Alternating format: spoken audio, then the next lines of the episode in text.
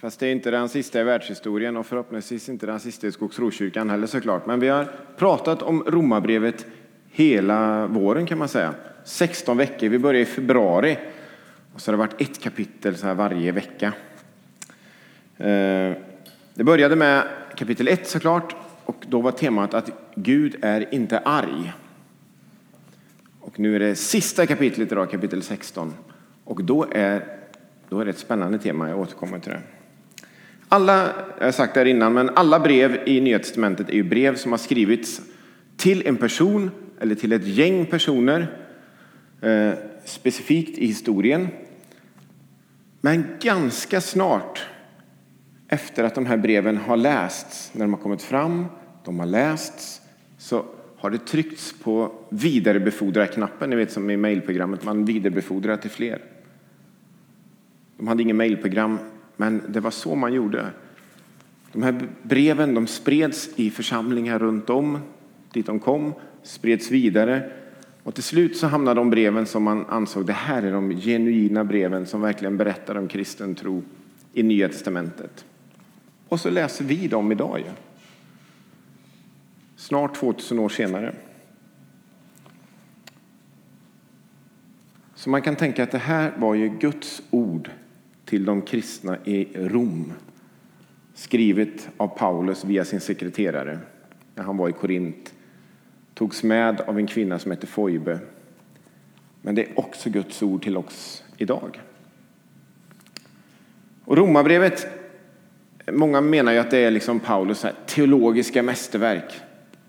Han toppar allt. Liksom. Det, kan inte bli, det kan inte bli bättre än så här. Och då kan man ju tänka att nu när vi är vid det sista kapitlet då, hur kommer han avsluta det här mästerverket? Om Romarbrevet är det teologiska mästerverket och så sista kapitlet. Hur toppar Paulus det här nu liksom? Är det det mest fantastiska kapitlet han någonsin har skrivit som kommer nu? Har du de förväntningarna så kan det vara att du blir lite besviken kanske. För han avslutar med det som är då dagens rubrik hälsningarna. Det är ett helt kapitel med hälsningar. Och vi ska läsa hela det här kapitlet idag med alla hälsningarna bit för bit och så ska vi se om det finns någonting i det som ändå kan tala in till oss idag. Med alla de här människorna som passerar revy liksom, genom det här kapitlet. Många som vi inte vet så jättemycket om egentligen. Men det är människor som precis som, som vi, som du och jag, som har funnits med i församling, som har levt livet. Ibland har det känts jättebra att leva, ibland har det varit tufft.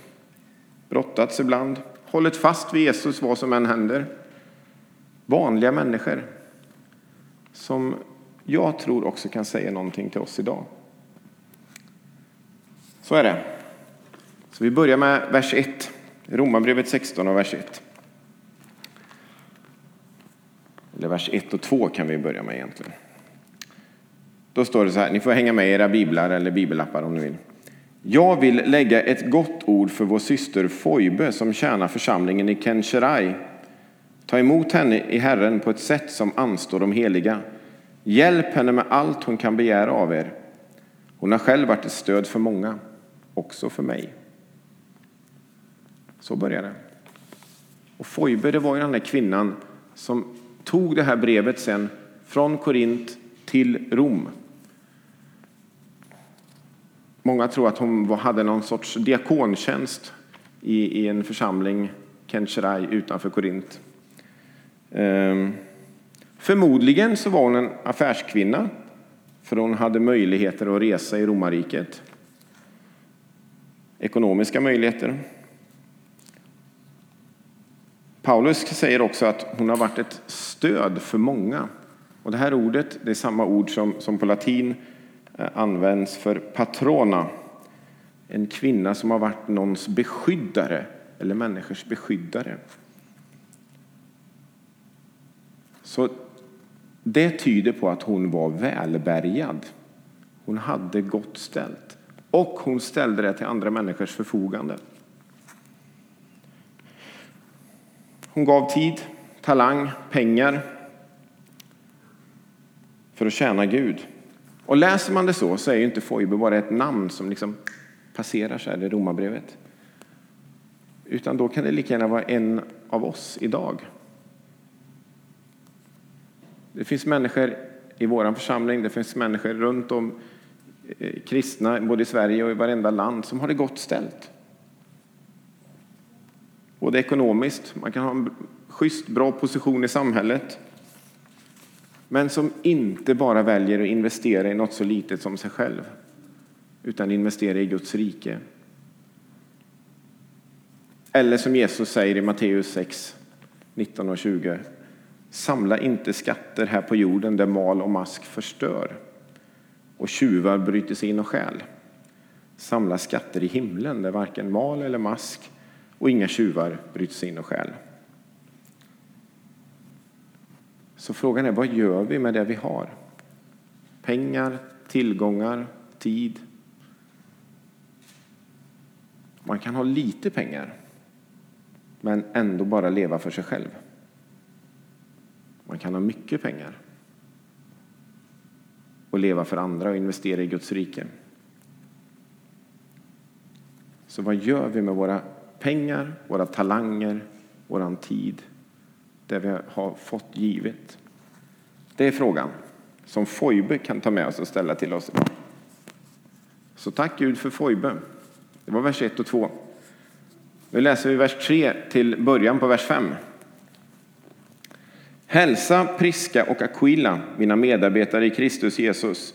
De har vågat livet för mig, och inte bara jag, utan alla hedna kristna församlingar tackar dem. Hälsa också församlingen som möts i deras hus. Priska, eller Pris, Priskilla, eller Priscilla, som hon kallas i Apostlagärningarna 18, och hennes man Aquila, de var så här viktigt par i den första kyrkan.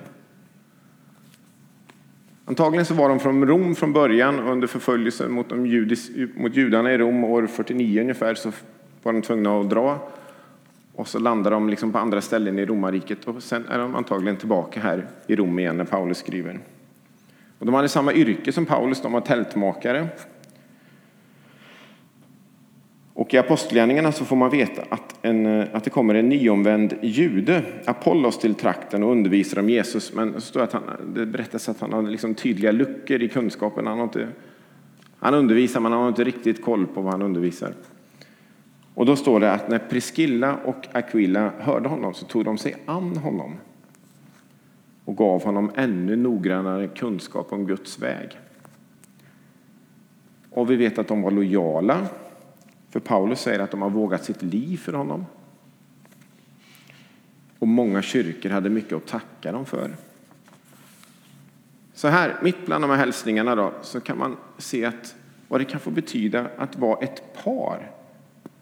Ett gift par som gemensamt ställer sig till Guds förfogande. Priska och Aquilla är inte bara liksom två namn som dyker upp i apostlagärningarna och dyker upp i romabrevet. Så här lite. Utan det är levande människor, ett par. Precis som flera av oss finns i parrelationer. Ett par som väljer att leva för något mer än bara sin egen familjelycka.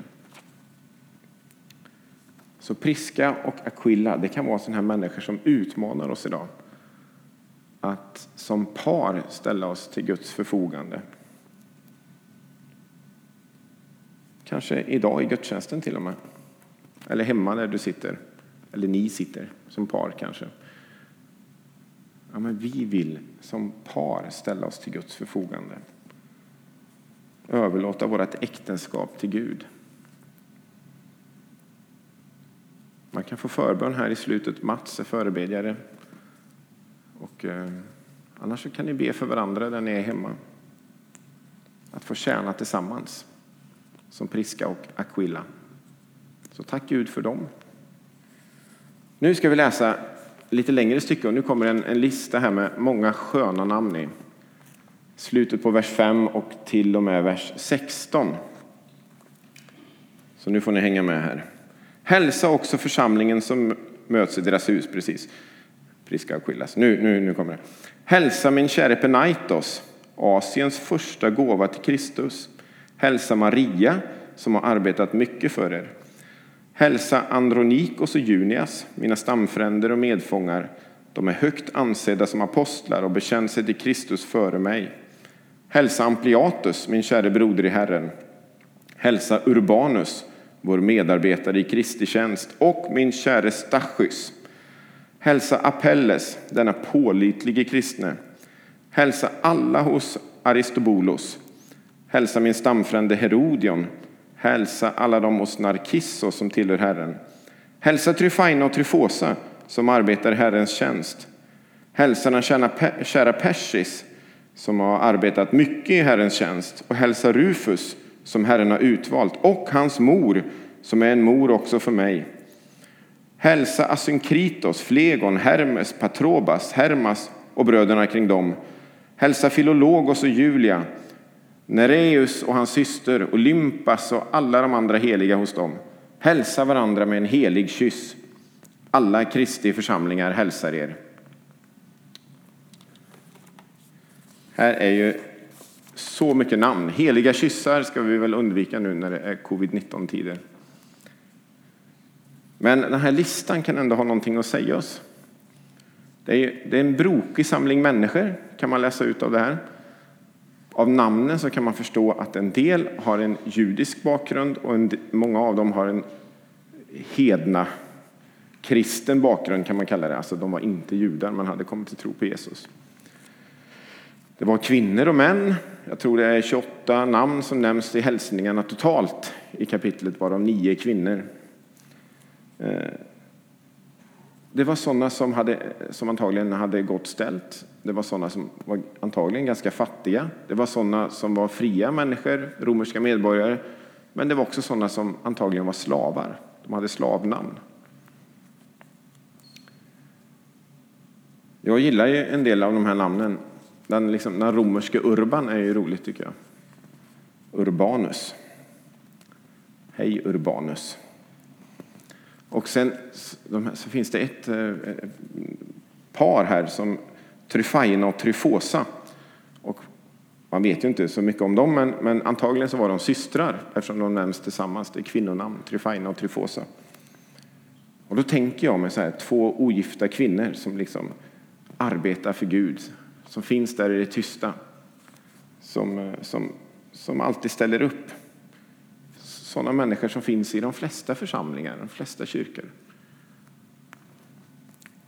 Och genom hela den här listan eh, så klämmer Paulus in små uppmuntringar, bekräftelse. Och det är också något vi kan ta med oss, att uppmuntra varandra. I Hebreerbrevet så skriver författaren att uppmuntra varandra varje dag, så länge man kan säga idag. Och en sån här liten positiv kommentar det är om den här första personen som han nämner, Epenaitos. Då skriver han att det är Asiens första gåva till Kristus. Det, det tycker jag är vackert. Att man kan se på varandra som en gåva till Kristus. Antagligen så var den här mannen då den första i mindre Asien som, som liksom hade hittat Jesus-tron. Då kan man tänka så här, om ni tittar på varandra lite när ni sitter bredvid nu.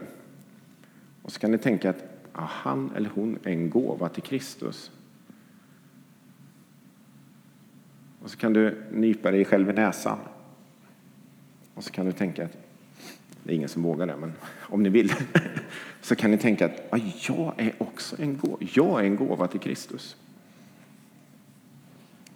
Här sitter jag, en gåva till Kristus. Tack Gud för Epenaitos.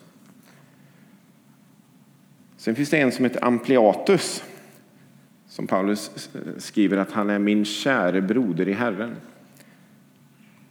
Och eh, i Rom, i katakomberna, så har man funnit en grav med just det här namnet på som har eh, förbryllat forskare just för att det fanns inget släktnamn, det var liksom inget mer, men det var en fin grav. En dyr grav liksom. Och då tänker man att Ampliatus var antagligen slav från början. Men har ändå fått den här fina graven. Kanske för att den här kyrkan i Rom, första kyrkan, ville hedra honom. och liksom ge exempel på de här orden från Galaterbrevet 3. Att nu är ingen längre slav eller fri. Nu är vi ett i Kristus. Det som gäller än idag. Vi här inne och vid skärmarna, vi, vi är olika. Men vi är ett i Kristus. Så kan man tacka Gud för Ampliatos. Han var slav. Det kan vara så att han ligger begraven i en väldigt fin grav i katakomberna i Rom.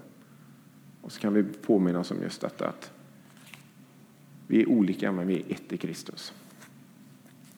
Så läser vi bland annat om Maria och det enda som står om denna Maria det är att som har arbetat mycket för er. Det är det som står, mer vet vi inte. En av de här lågmälda ödmjuka människorna i församlingen antagligen som inte ens nämndes i kyrkans årsberättelse i Rom. Om de hade sån. Det hade de nog inte, men om de skulle haft det så hade hon nog inte stått med där. Sådana människor som har byggt församlingen genom alla tider. Och Gud tycker att hon är så viktig så att hennes arbetsinsats ska få synas i, vara med i Romarbrevet i hans eviga ord. I samma brev som man läser om att Gud har bevisat sin kärlek till oss genom att Jesus har dött och att ingenting någonsin ska kunna skilja oss från Guds kärlek. I samma brev så kan man läsa om Maria som har arbetat mycket för er. Eller som de här Tryfaina och Tryfosa som vi läste om innan. Som finns där i bakgrunden, som tjänar som är så galet viktiga för Guds rike men som inte alltid syns och hörs så mycket. Så kan man tacka Gud för Maria, för Tryfaina, Tryfosa. Tack Gud för alla som arbetar i det tysta, som finns där i församling och gör så otroligt mycket. Och sen kommer vers 17 till 20. Det finns ju mer namn som man kan klura på i den här eh, listan naturligtvis. Men nu tar vi vers 17 till 20. Då gör Paulus ett litet, litet avbräck från alla hälsningarna innan det återkommer igen här. Jag uppmanar er bröder att se upp med dem som vållar splittring och lockar till avfall från den lära som ni har undervisats i. Håll er undan från dem. Den sortens människor tjänar inte vår Herre Kristus, utan bara sin egen buk och med sin insmickrande svada förleder de godtrogna själar. Er lydnad har dock blivit känd överallt. Därför glädjer jag mig över, över er och önskar bara att ni ska vara kunniga i allt gott och obesmittade av allt ont. Fridens Gud ska snart låta Satan krossas under era fötter. Nåd från vår Herre Jesus Kristus åt er alla. Så Paulus han är lite som en orolig förälder. I, i vår familj så är det, man, kan, man har ju uttrycket hundsmamma. Fast i vår familj är det mer jag som är en hundspappa. I sådana fall. Som, och då kan man ibland så stoppa barnen när de är på väg någonstans i dörren eller kör försiktigt, var rädd om dig. Glöm inte hjälmen. Har du med dig nyckeln? Och så olika saker. Eh, och sån är Paulus lite här. Det är liksom det, nu är det det allra sista. Ja, men glöm inte det här. Var rädd om er. Och I kyrkans historia så har det ju alltid funnits de som vållar splittring, som lockar till avfall. Och Då gäller det bara att se igenom det, som ibland kan låta så fantastiskt bra. Se bakom liksom, de karismatiska fasaderna. Det finns ju massa exempel på det. Alla har vi ju koll på, på Knutbyförsamlingen, eh, till exempel. Där det till en början var en fantastiskt härlig fasad och det var mycket som var gott. Men bakom så krackelerade allting. Och det blev en otroligt dålig eftersmak. Och ibland behöver det inte vara så storskaligt utan det kan vara i det här lilla smygande kommentarerna skitsnacket. Det där som fälls eller görs för att skapa splittring bara. Då skriver Paulus till de kristna i Rom. Håll er undan! Var rädda om er. Och så skulle han nog säga till oss idag också. Ni kristna i Skövde, var rädda om er. Ni i Skogsrokyrkan, ta hand om er. Och sen finns vilan här också. Att om vi lyder Gud så ska fridens Gud krossa Satan under våra fötter, skriver Paulus. Om vi lyder Gud, alltså lev i lydnad. Lev enkelt, lev trovärdigt. Så gör Gud resten. Och så de sista, sista hälsningarna. Vers 21-23. Då skriver Paulus här. Min medarbetare Timoteus, eh, Timoteus hälsar er, liksom mina stamfränder Lucius, Jason och Sosipatros. En hälsning också från mig, Tertius, som i Herrens tjänst har skrivit ner det här brevet. Gaius, som har upplåtit sitt hus åt mig, och hela församlingen skickar också sin hälsning, liksom statskassören Erastos och brodern Quartus. Det här, det här tycker jag är lite så roligt, att här börjar de liksom hälsa helt fritt bara. Det är antagligen de som är liksom i samma rum. Quartus glider in liksom, ah, jag vill också hälsa. Det är som om de hade haft liksom en, en mobil och så ställt upp sig och så tagit en, en bild på sig själva och skickat iväg. Hälsning från oss också. Här är vi allihop. Vi tänker på er i Rom.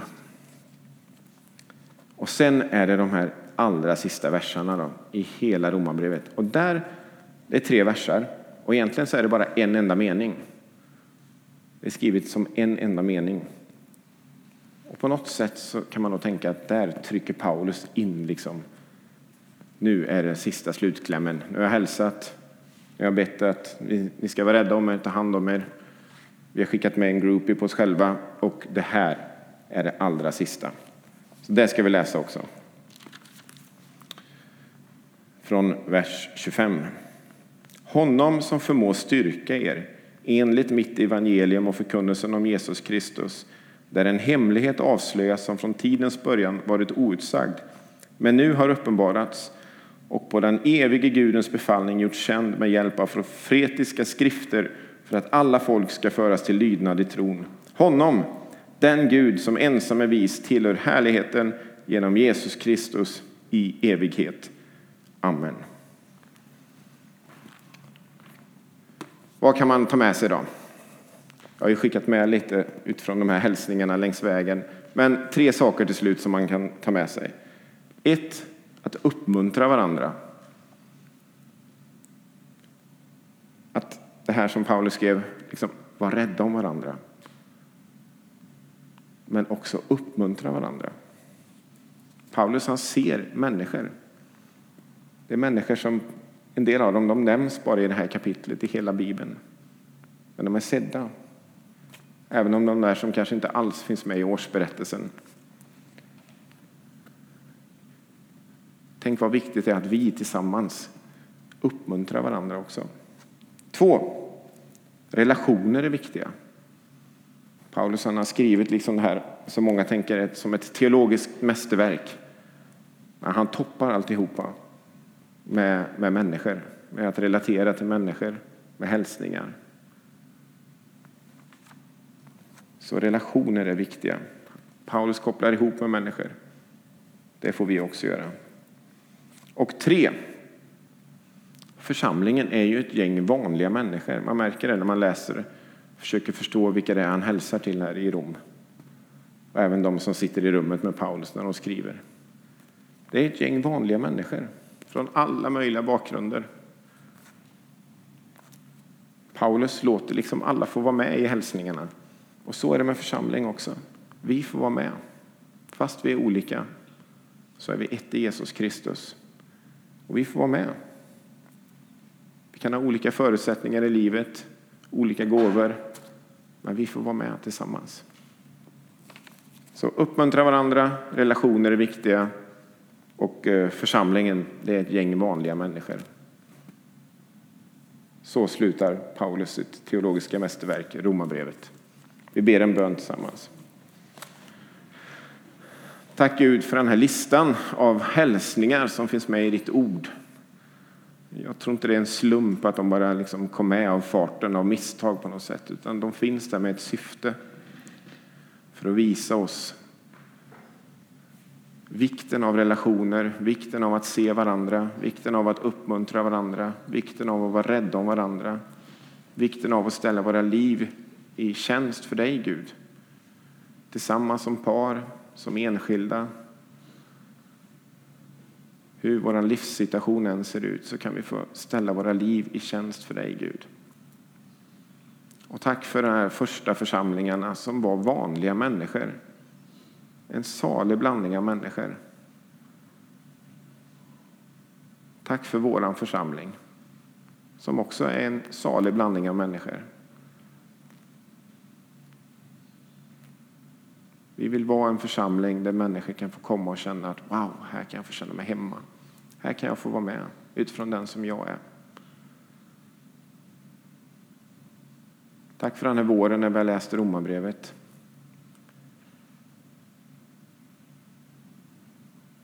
Jag bara ber att det som har planterats in och ut i ditt ord och ut från predikningar skulle få, få landa i oss också.